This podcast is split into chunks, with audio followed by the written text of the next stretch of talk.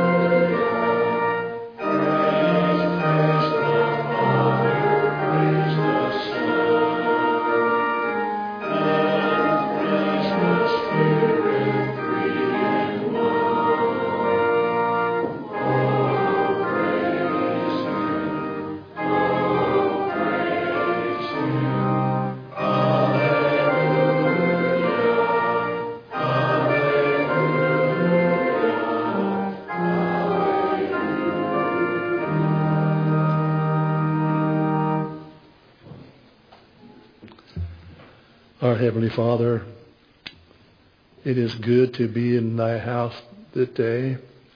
We pray, our Heavenly Father, that thou would accept our praise unto thee.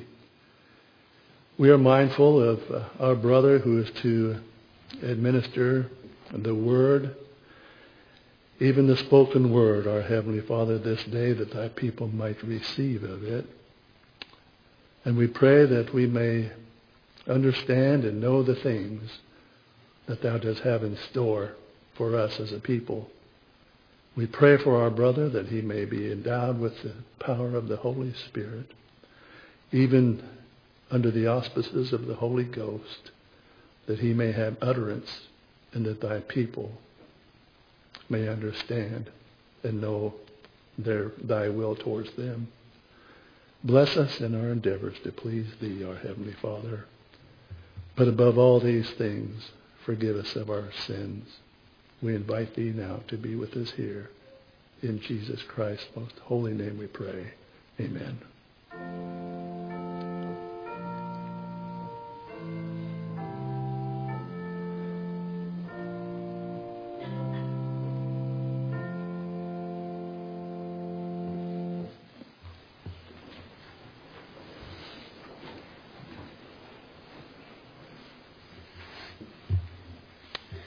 I'll be reading from 2 Corinthians 9 7.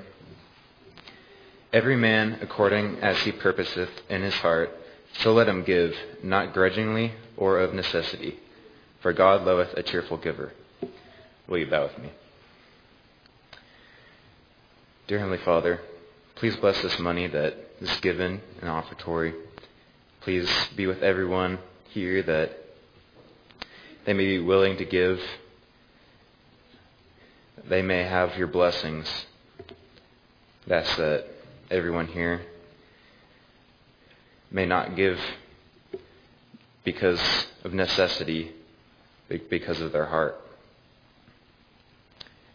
And I ask these things in Jesus Christ's name. Amen.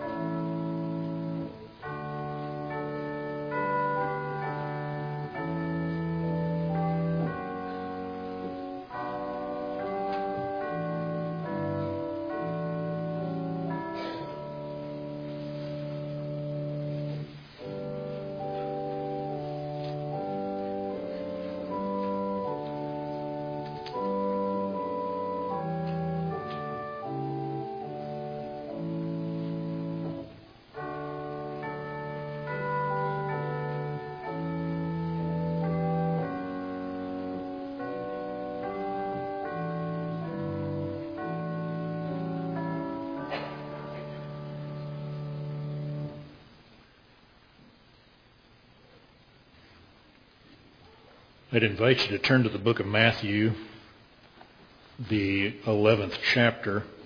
I'm going to read at the end of that chapter, beginning of verse 27. And at that time there came a voice out of heaven, and Jesus answered and said, I thank thee, O Father, Lord of heaven and earth, because Thou hast hid these things from the wise and prudent, and hast revealed them unto babes. Even so, Father, for so it seemeth good in thy sight. All things are delivered unto me of my Father, and no man knoweth the Son but the Father. Neither knoweth any man the Father save the Son and they to whom the Son will reveal himself, they shall see the Father also. Then spake Jesus, saying, Come unto me, all ye that labor and are heavy laden, and I will give you rest. Take my yoke upon you, and learn of me, for I am meek and lowly in heart and ye shall find rest unto your souls. For my yoke is easy, and my burden is light.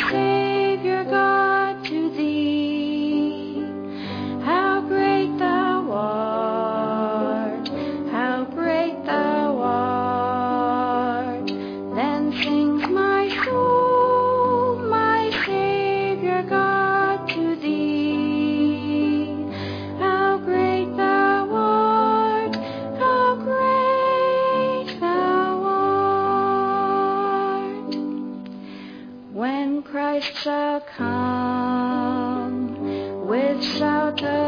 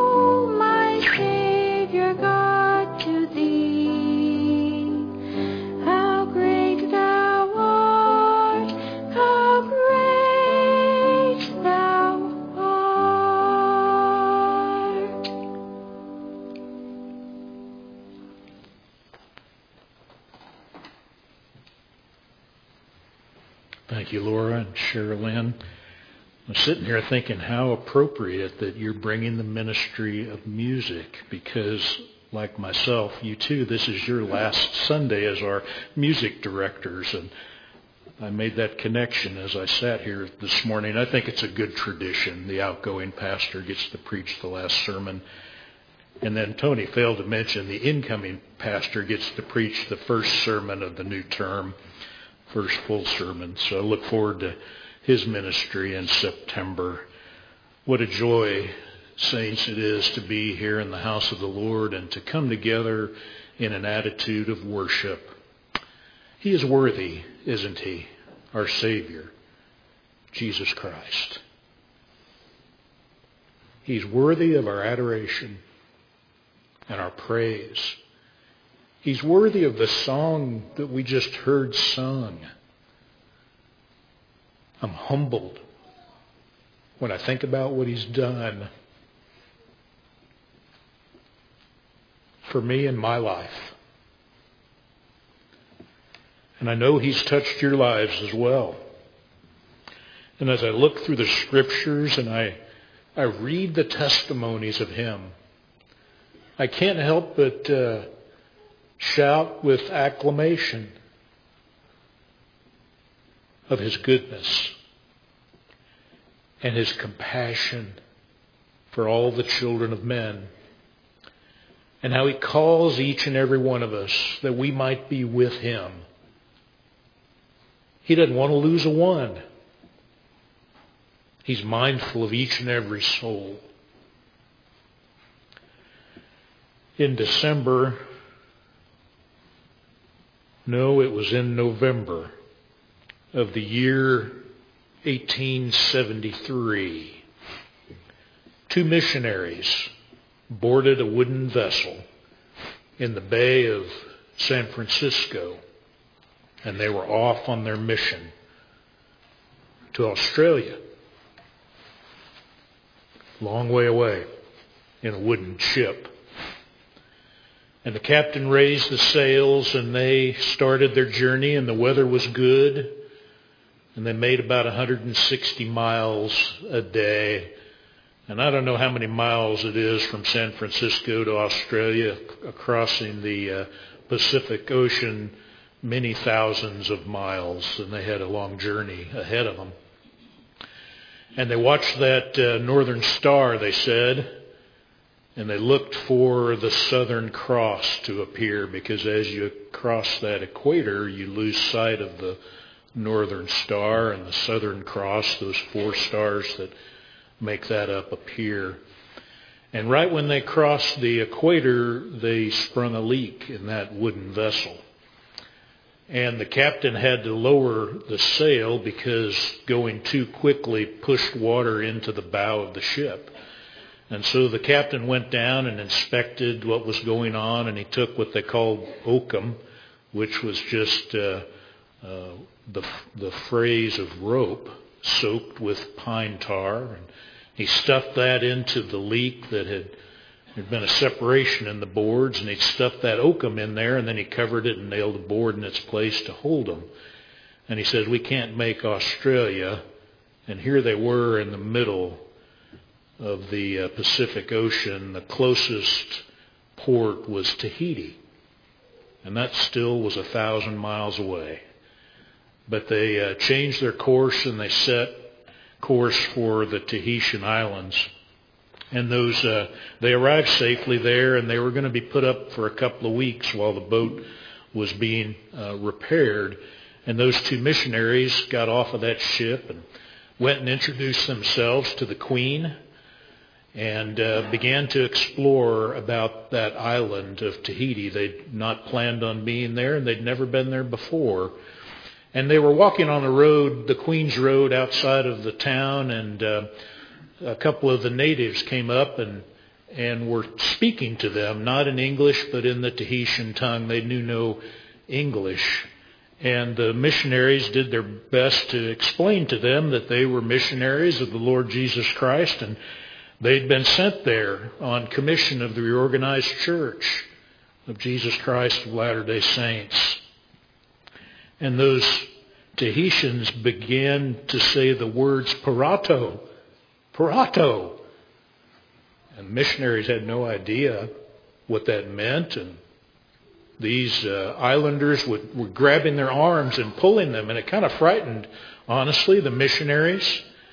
And the day was far spent, and so they departed and made their way back into town and began to inquire about what that might have meant.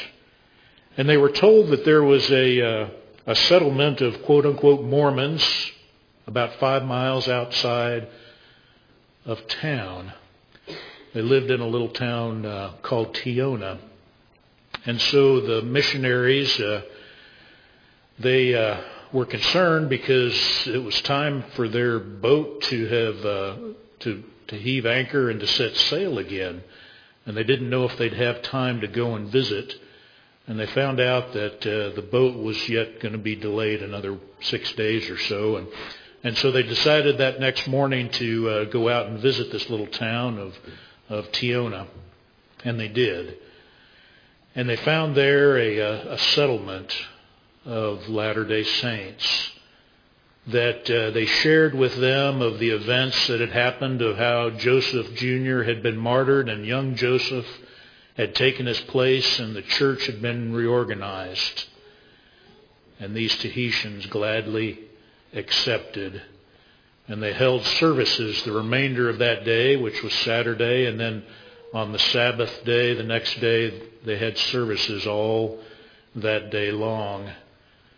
And these missionaries came to realize that the word parato that they were introduced to, that those natives had mentioned to them, uh, that was the Tahitian word for Pratt. You see, Addison Pratt was a missionary to the Tahitian Islands years before, before Joseph was martyred. And he had converted many in those islands. There were some 2,000 members of the church amongst the scattering of the Tahitian islands. And it uh, came to pass that the governments of the land had asked Pratt and all of the missionaries, no matter what denomination, to depart from the islands to leave, and that had occurred some 20 years before uh, these young missionaries had arrived.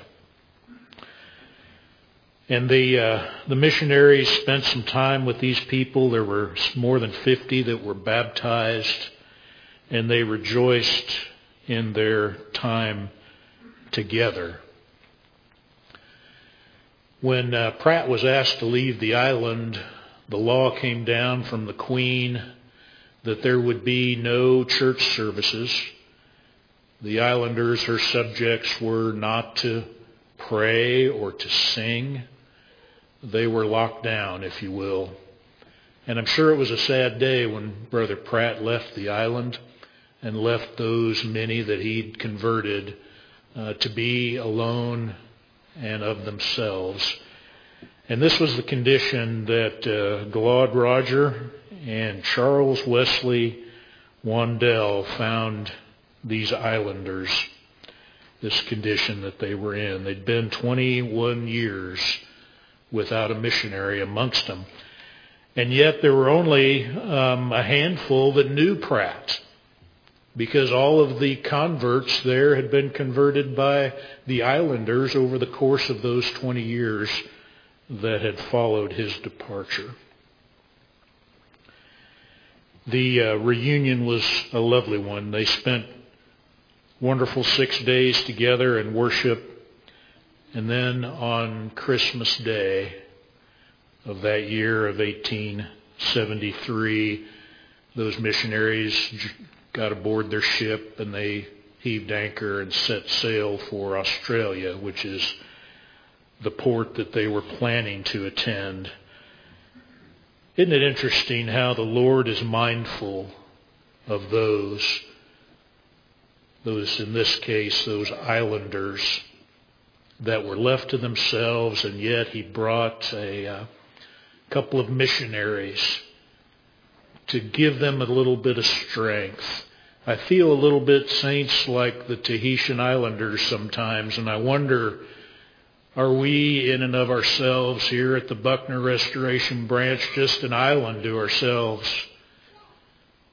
Where's the strength of the Lord?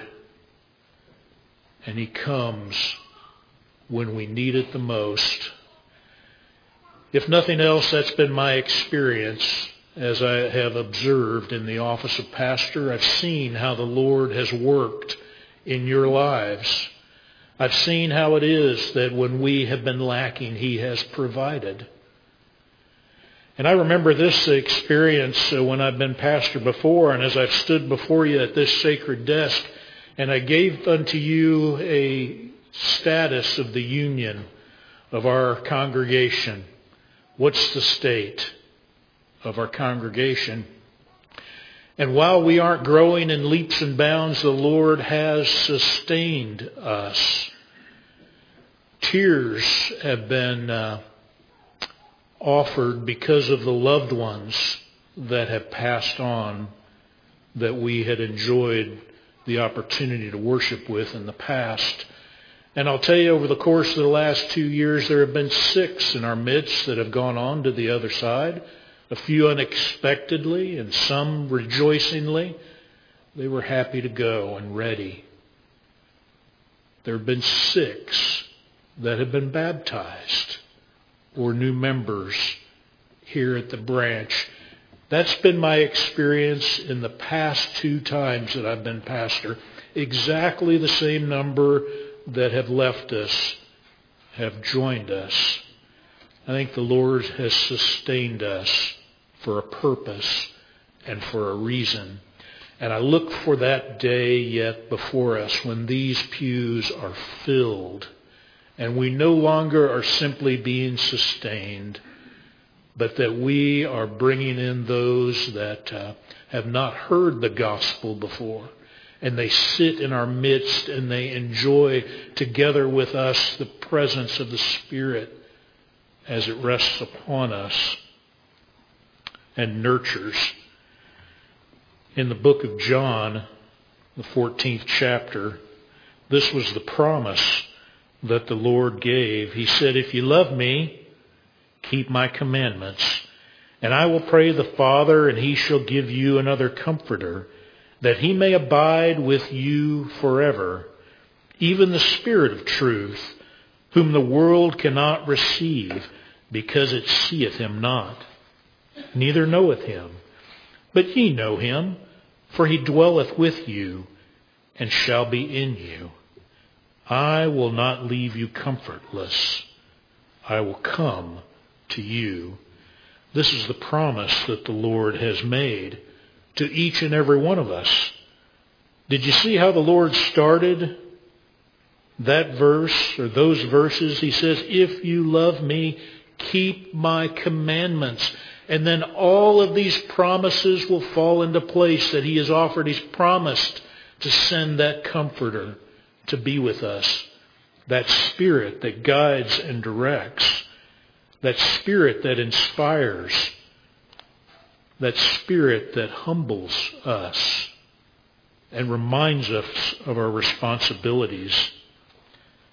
I pray that as Latter-day Saints, we may be faithful in many ways like those Tahitian islanders were faithful and they kept their little community intact and they grew it because of the witness of their testimony.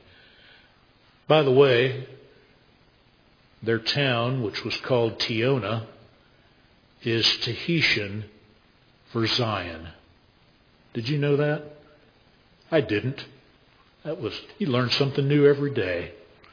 And I thought how appropriate that was that they lived in the city of Zion, there in their home island.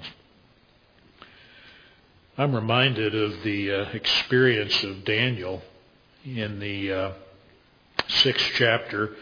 You're all familiar with this experience. You know, uh, Daniel had come to find favor in the eyes of King Darius, And when King Darius was uh, structuring his kingdom, which must have been pretty massive, he uh, he placed um, 120 princes over that whole kingdom, and then over them there were three presidents, and Daniel was the chief of the presidents.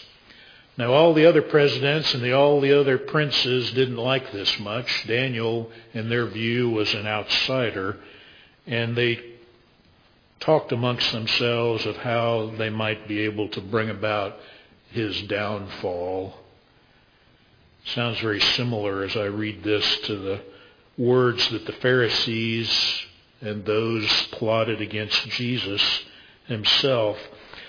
And they uh, tricked the king, Darius, into signing a uh, proclamation, a decree, that uh, whosoever should ask a petition of any god or man uh, other than the king for over these, this period of 30 days, if anybody did that, then they would be cast into the lion's den.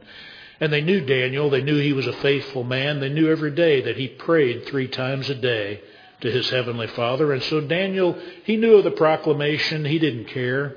He did that anyway because that was the right thing to do. He knelt down and his windows were even open in his house and he knelt down three times a day and he sang and he praised the Heavenly Father for his goodness to him. Daniel was a man of faith and was a righteous man. And because of this righteousness, he found favor in the eyes of King Darius. And yet, the king, I guess he wasn't thinking about this, signed that proclamation. He couldn't withdraw. And when these other uh, other rulers brought Daniel says he defied your orders, king, you're going to have to throw him into the lion's den. The king was bound by the words that he had sealed. And so he put Daniel in the lion's den. And they put a great stone in front of the den, and the king sealed that stone closed. And all that night the king worried about Daniel and he fasted all night long. He wouldn't allow anybody to come in and play music to cheer him up all night long. And sleep left him. And he was awake the entire night. And he went early in the morning to the lion's den and he called to Daniel to see if he was still alive. And he was. You all know the story. Sister Eleanor taught it to you in junior church or in class. My God hath sent his angel and hath shut the lion's mouth, that they have not heard me, hurt me.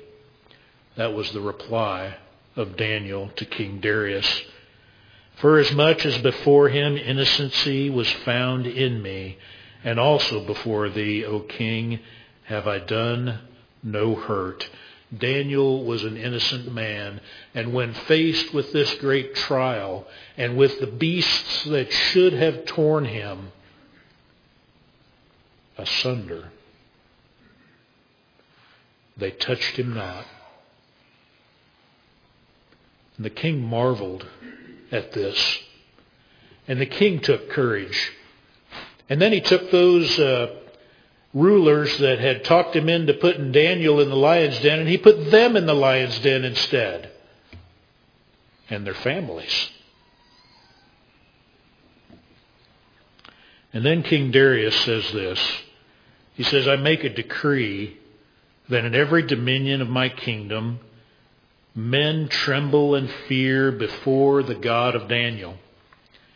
For he is the living God, and steadfast forever, and his kingdom that which shall not be destroyed, and his dominion shall be even unto the end. He delivered and rescueth, and he worketh signs and wonders in heaven and in earth, who hath delivered Daniel from the power of the lions so this Daniel prospered in the reign of Darius and in the reign of Cyrus the Persian. You see, Daniel's faithfulness and the testimony that he bore so touched the life of King Darius that King Darius then made a proclamation that all the land, and it was significant, should worship excuse me, the God of Daniel.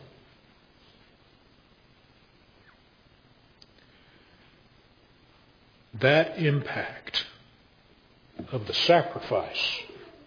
We talked about sacrifices in our class this morning.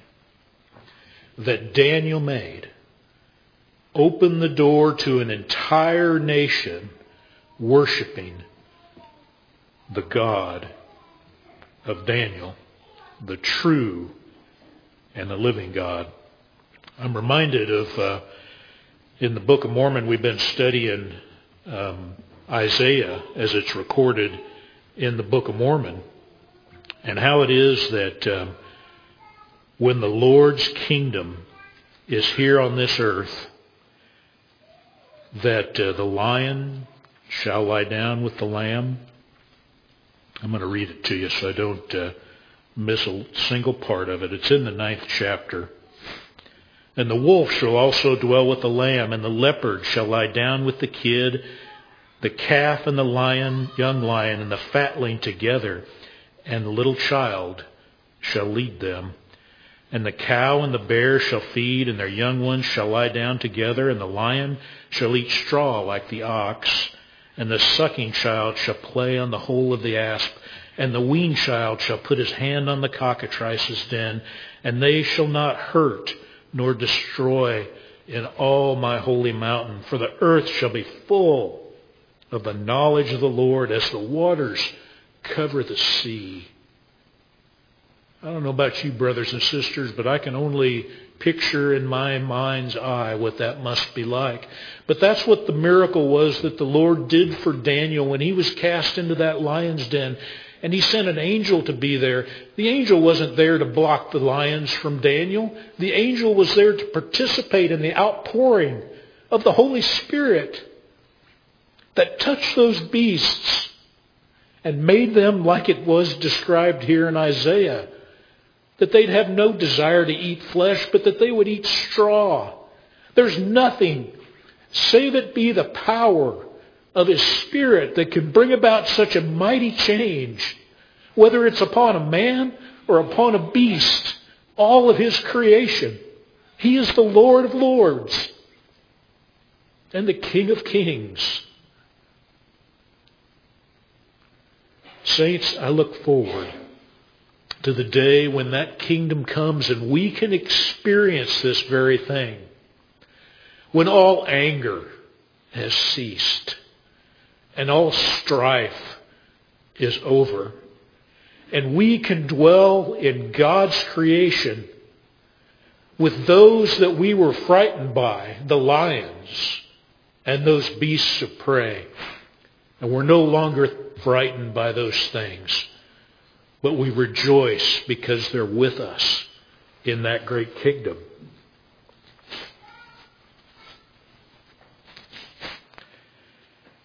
In Daniel, if you turn over to the uh, the tenth chapter, Daniel is uh, crying out in prayer to his Creator, and he had been fasting for three weeks, and uh, was praying about some very important things that weighed heavy on his heart.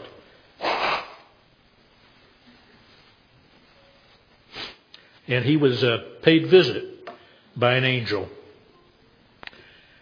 And this is in the 10th chapter of Daniel, beginning at verse 11. And he said unto me, O Daniel, a mighty, a man greatly beloved, understand the words that I speak unto thee, and stand upright. For unto thee am I now sent. And when he had spoken of this word unto me, I stood trembling. And he said unto me, Fear not, Daniel, for the first day that thou didst set thy heart to understand and to chasten thyself before, the, before thy God, thy words were heard, and I am come for thy words. But the prince of the kingdom of Persia withstood me one and twenty days. But lo, Michael, one of the chief princes, came to help me, and I remained there with the kings of Persia. It's interesting that we're given a little bit of insight into the spiritual world here, where this angel who was dispatched on the day that Daniel began his fast and his prayer. And he was held up for 21 days because of the adversary. And he had to call upon other heavenly hosts, in this case Michael, the archangel, to come and to help that he might go and visit Daniel and stand before him. And the message that this angel brought to Daniel, he said, O man, greatly beloved, fear not. Peace be unto thee. Be strong. Yea, be strong. This was the counsel and advice that this angel gave to Daniel to be strong. Saints, you and I, we are called to be strong. Be strong in what? What is it that the Lord requires of us? Experiment upon these things that are spiritual. In Alma, and I won't read all of these, but in Alma, the third chapter, verse 79 to 83, Alma fasted and prayed many days that he might have an answer to his prayer. So fasting and prayer. Alma chapter 12 verse 4 and 5. They rejoiced because as they were reunited as brethren, they realized that they were men of sound understanding. Why were they men of sound understanding? Because they had studied their scriptures, fasting, prayer, and study.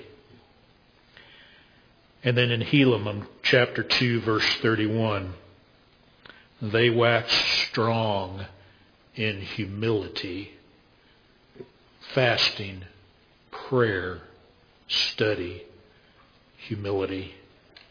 Be strong, if nothing else, saints, be strong in those four things. And when you're strong in those four things, your faith is increased. Your repentance uh, comes more easily. It's easier to set aside the things of the world when you're drawn out in prayer and fasting and in study with a desire to be humble when we are in such a condition of this, saints, this brings about the strength that Daniel was counseled to be.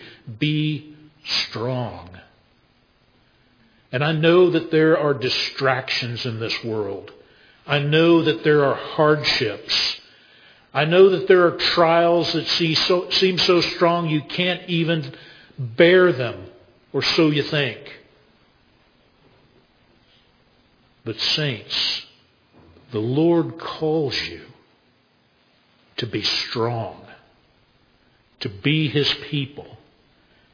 And I encourage you to experiment on these things.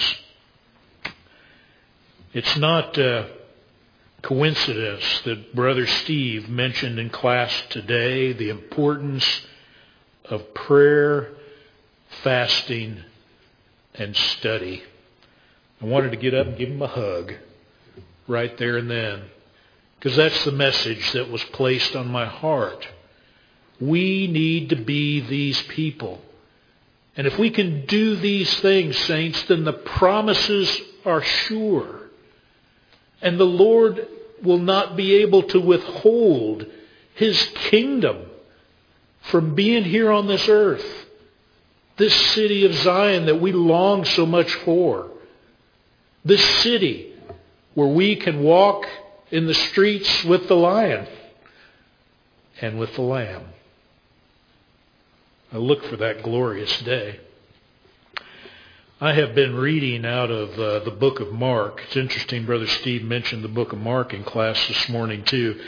I've been reading out of Mark in my devotions for the last few weeks, and I came across a uh, a miracle that Jesus performed and it's in the eighth chapter of the book of Mark. And I want to just read this to you, beginning at verse 24. It says, And he took the blind man by the hand, and he led him out of town. And when he had spit upon his eyes, and put his hands upon him, he asked him if he saw aught. And he looked up and he said, I see men as trees walking.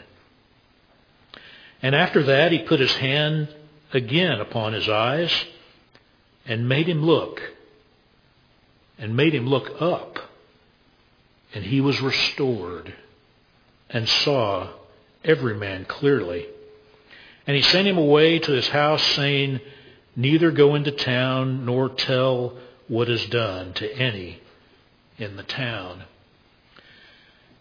Now, I don't know what caught my attention about that particular miracle that Jesus performed there that day, but it did. It caught my attention because there were some things that I didn't frankly understand.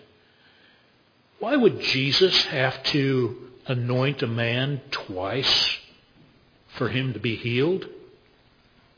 This is Jesus Christ. We look at the miracles that he performed before, and all he had to do was even speak the word, and the healing took place.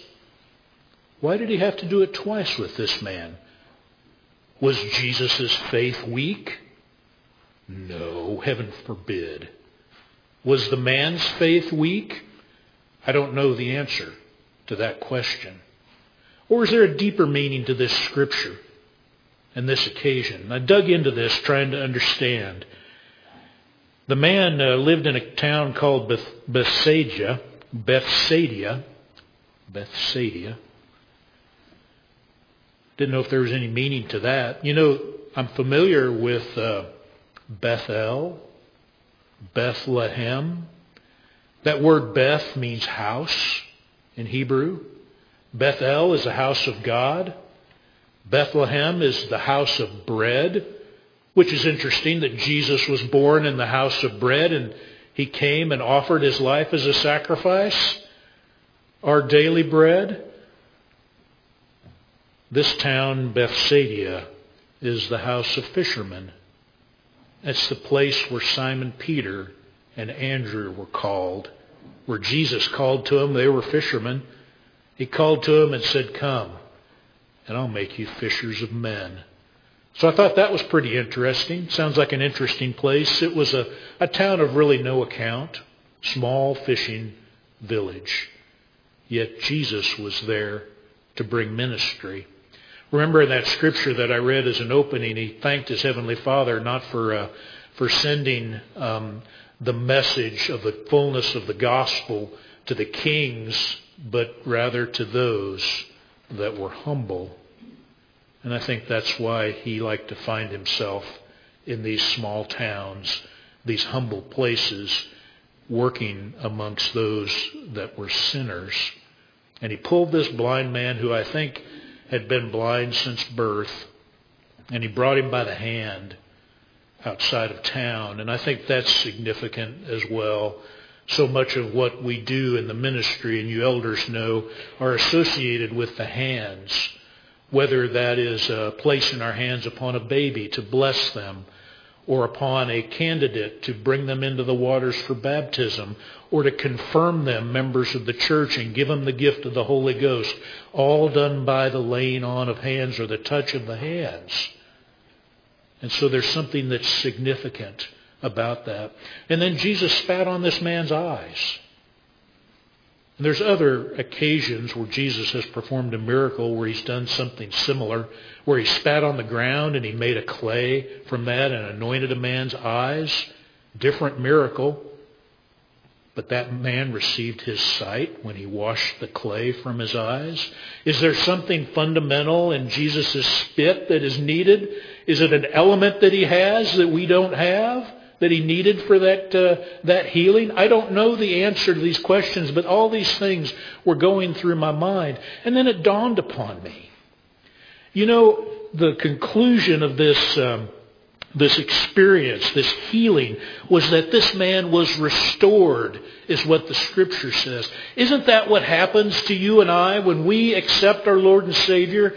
He restores us when we go down into the waters of baptism and all of our sins are washed away. And the Spirit comes and is given to us as a gift. And those that are lost are found we are restored to him.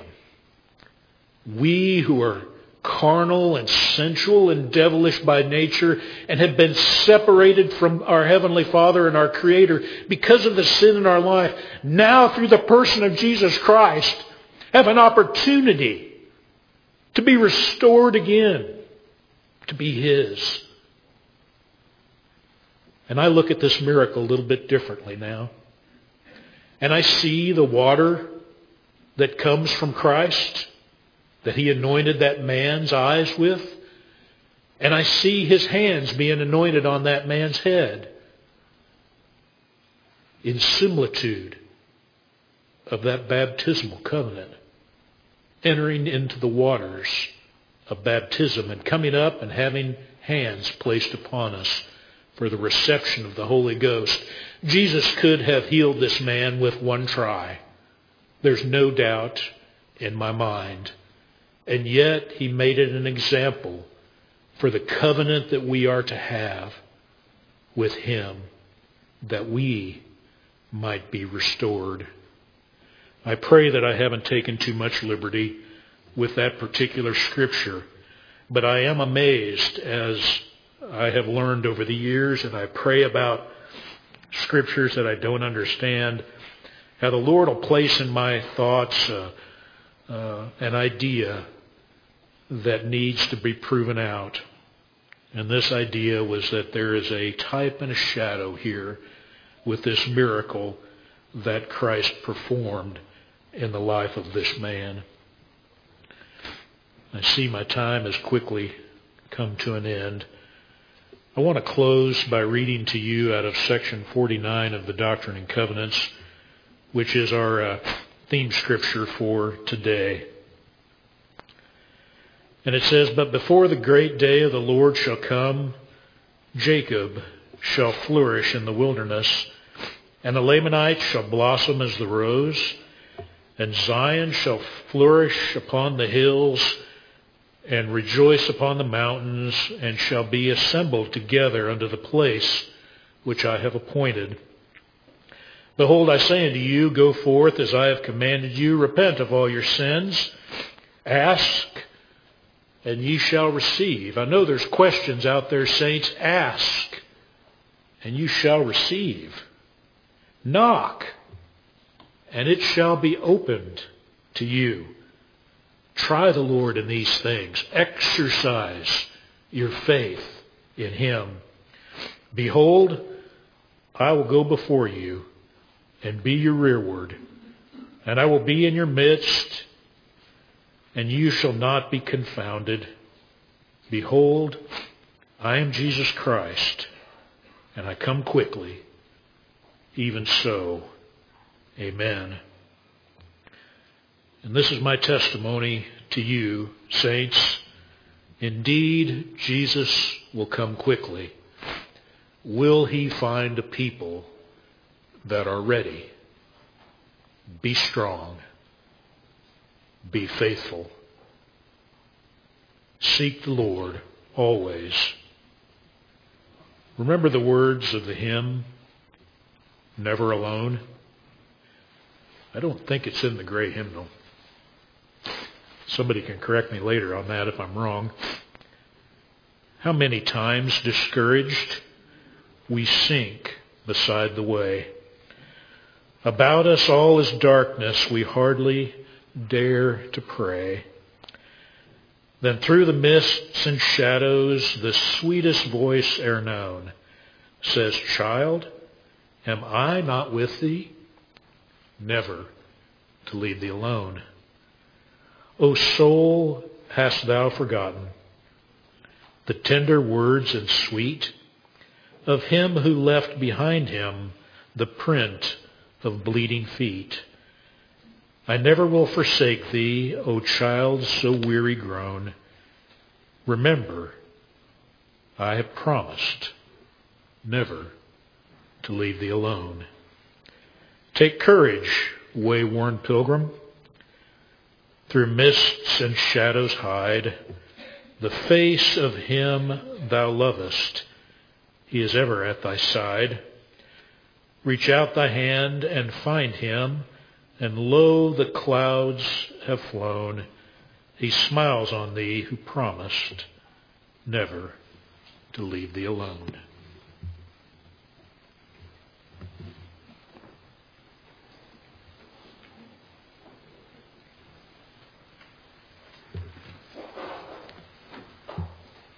Brothers and sisters,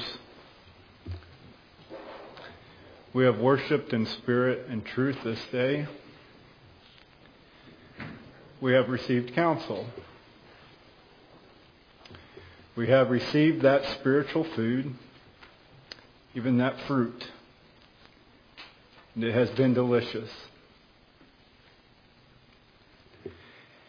And Brother Joe and Brenda, on behalf of the Buckner Restoration Branch, we would just like to simply say thank you. For I know behind every, every pastor is a good wife. And thank you, Joe, for your ministry and leadership. And uh, as you exit, there will be a basket of cards for you that the saints, your brothers and sisters, have written. There's also a tree placed outside there for you to take home. That fruit tree, that it might bear fruit and you might enjoy that fruit as we have enjoyed the fruit that you have produced for this branch. Brothers and sisters, we will conclude this service by singing hymn 214, 214.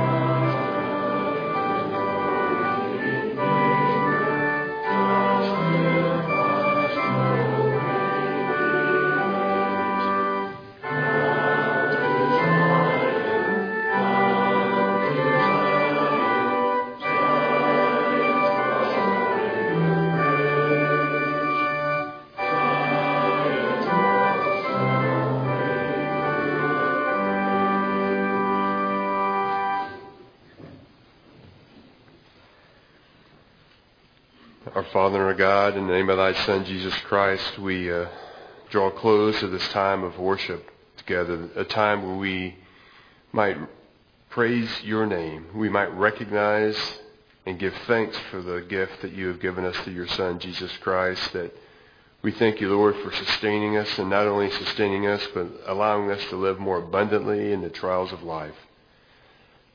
Lord, help us to be strong and courageous in our faith. Praying, O God, that we might not be afraid or be dismayed by the troubles around us, that we might keep an eye single to your glory. We might focus on your Son.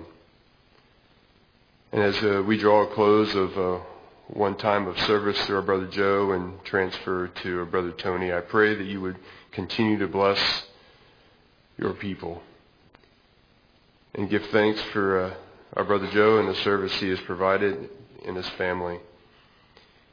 And count it all joy that we might be yoked up together for the cause of your kingdom, that we might move forward for the building of your kingdom on earth, even Zion, that we might know with a surety that your love abounds through the trials of life. And as we leave uh, this place, your house today, and we go out into our mission field,